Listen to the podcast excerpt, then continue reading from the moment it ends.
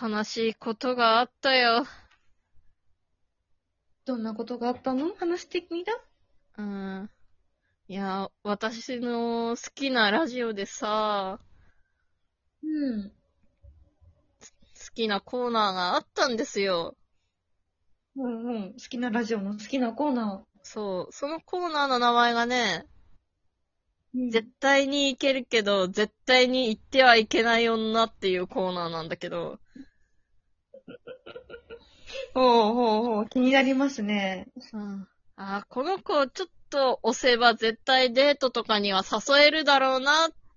でも、この子をデートに誘ってしまったら自分の人生は終わるみたいな女の特徴を上げていくっていうコーナーがあったんだけど。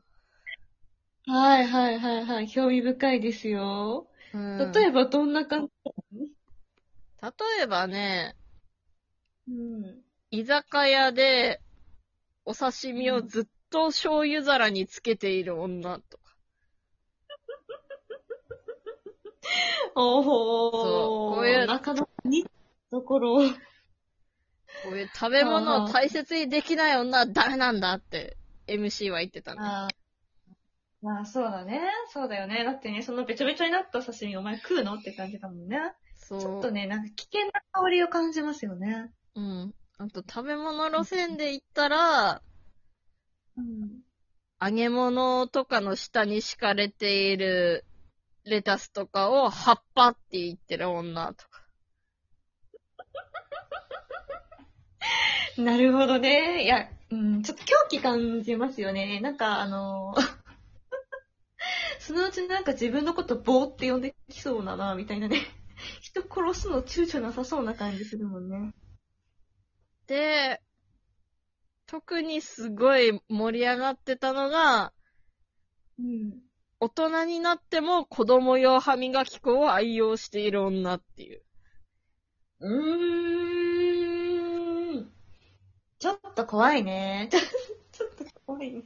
未だに、美味しいからっていう理由で、アンパンマンとかトーマスの歯磨き粉を使ってるやつ。はいはいはい。あの、なんかちょっと半透明なジェルみたいなね、あの、ぶどうのガムみたいな味するやつね。そうそうそうそうんうんうん。う。っていうコーナ怖いな。ーがあったんですよ。なんですね。そんな好きなコーナーが、なんと終わってしまったと。そうなんですよ。悲しくないですか？こんな面白いコーナーなのに。で、え、もっともっと聞きたくなりました。なんで終わっちゃったのかな、そのラジオの MC がですね、この歯磨き粉がめちゃめちゃ自分自身に刺さってしまうっていう大ショックを受けまして。刺さっちゃったんだ。逆に他のは刺さってなかったんだ。よかったね。いや、し、まあ、こういうの、まあ、あるあるだよな、わかるなっていう時点でもう、自分にも当てはまるところとか、心当たりがあるところとかっていうのは感じてたのかなって思うんだけど、もう歯磨き粉で大ダメージを受けて、そう、私こそが言ってはいけない女なんだ。私が、メンヘラなんだっていう心理にたどり着いてしまって最終回になっちゃったっていう。なるほど。心理の扉開けちゃったか。そう。だからもうこのコーナー今週で終わりです。ありがとうございましたってなっちゃったっていう。なるほどね。そっか。悲しいね。そそうか。いや、まあでもね、考えてみたらさ、人類ってみんなメンヘラだと思うのよ。メンヘラじゃない人間っていなくない？う確かにね、メンヘラ製造機の方がメンヘラだっても言うし。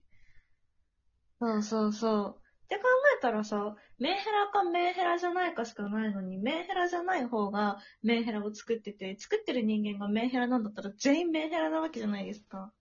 まあ、メンヘラワールド。要は、大メンヘラ時代。そう。そうなの。たった一つのメンヘラを隠してきたらしいからね。大メンヘラが。いやー、怖い時代だぜ。まあね怖い時代だ。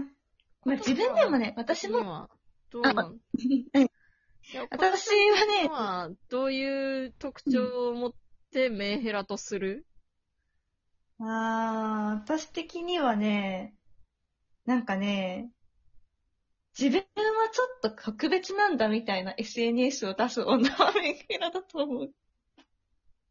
まあ自分のことなんですけど、これは。これはとっても、とっても自分のことなんですけど。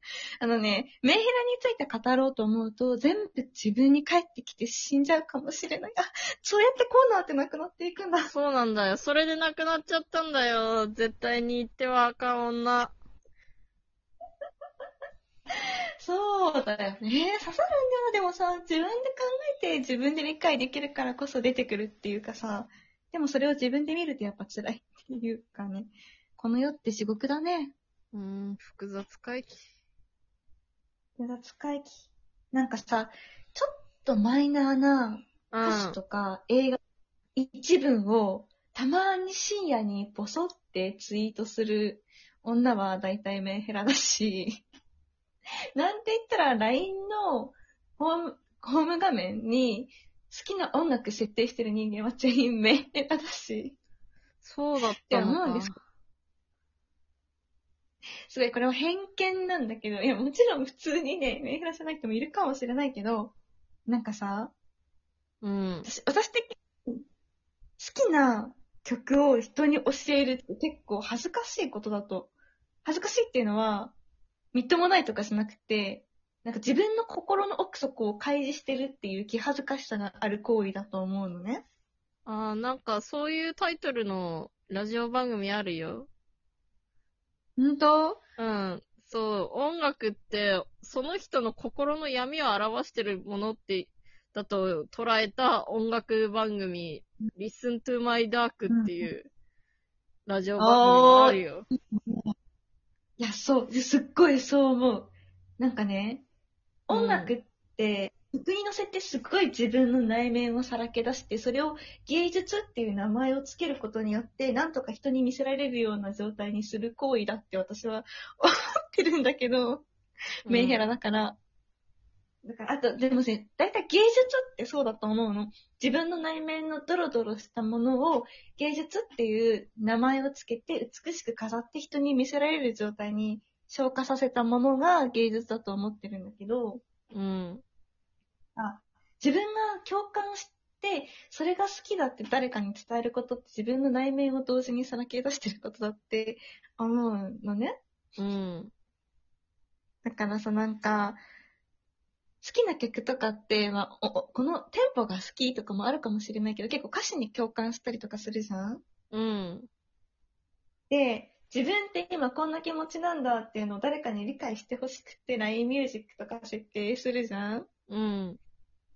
だけかな。だからさ、音楽つけてるやつは全員メンヘラだって私は思ってるんだけど、そうだったんだ。そうだったんだな。はい。ごめん。はい。偏見です、これは。で、文句は受け付けません。いや、でもね、私一回だけ LINE ミュージック設定したことがあるんだけど、うんうん。設定した曲が、あの、うん電波組インクの、明日地球が粉々になってもっていう、あの、漫画家浅野稲夫さんが作詞したすごい有名な曲があるんですけど、はい。あの曲大好きすぎて、設定したんだけど、ただ、うん。それ設定したせいで、大学のサークルの先輩たちに、この子メンヘラなんだって陰で言われるようになっちゃって、いやいや、電波組インクくらいバリバリメンヘラ感のある曲を設定したら、それはもはや逆にメンヘラじゃないんだよ。なんかもっとさ、微妙なところで、マイヘアイズバットとかを設定してる女のことだよ、メンヘラっていうのは。そうだったのか。これは偏見です。でもそうなんだ。そう、そうなんだ。メンヘラなんだってなっちゃったんだ。悲しいね。そう。なんかもう、多分電波組インクとかじゃなくて、もう曲のタイトルで勝手にメンヘラだって判断されて、あー、なるほど。いや、聞いたことないのにね、なんか言うやつはね、ちょっと、ダメだよね。いや、ぶっちゃけ言うと、影で言ってた先輩全員おやすみぷんぷん読んでそうなやつなんだけど、とメンヘラじゃん。きっとあれだよ、自分を見てるような気分になったんだよ。てか、おやすみぷんぷん読んでるようなやつはな、浅野稲夫が作詞してる時点でお察しいただきよな。本当に。浅野稲夫が作詞した曲だっていうのを知ってるかどうかはわからないけれど、おやすみぷんぷん読んでそうな奴らが、私のこの大好きな名曲をバカにすんじゃねえって、まあ、めちゃめちゃ思ったな。本当だよ。何すんじゃないぞ。人のことをメンヘラっていうやつがメンヘラなんだ。バーカバーカ。やっぱり世の中メンヘラで溢れてんな本当にメンヘラで溢れてるよ。この世の中ね、ほんとメンヘラじゃない人間なんていないのよ。てかね、メンヘラって言葉が悪い。うん。メンヘラって言葉を作ったせいでさ、なんかそういうナイーブな気持ちって誰しもが持っている一面なのにさ、そこだけ取り立てて見せる感じになっちゃってさ、なんか一つのイメージが定着しちゃってるじゃんうん。だから、メンヘラっていう言葉をやめましょう。そうだね。そう。だってみんなメンヘラなのだから。でもメンヘラの部分があるから完璧じゃない人間なんじゃん。そそうだよ。だからは、というのは、自分の可愛いところだって、ちょっといい言葉が見つからん。自分の可愛いところだって言ってこ。う。そうだね。かわいい。みんなかわいい。みんな可愛い。みんなメンヘラでみんな可愛いの。メンヘラはいい言葉だよ。要は大かわいい時代だ。そう、要は大可愛い時代。俺はそこに可愛いを置いてきた。欲しいものは取ってこい。うわ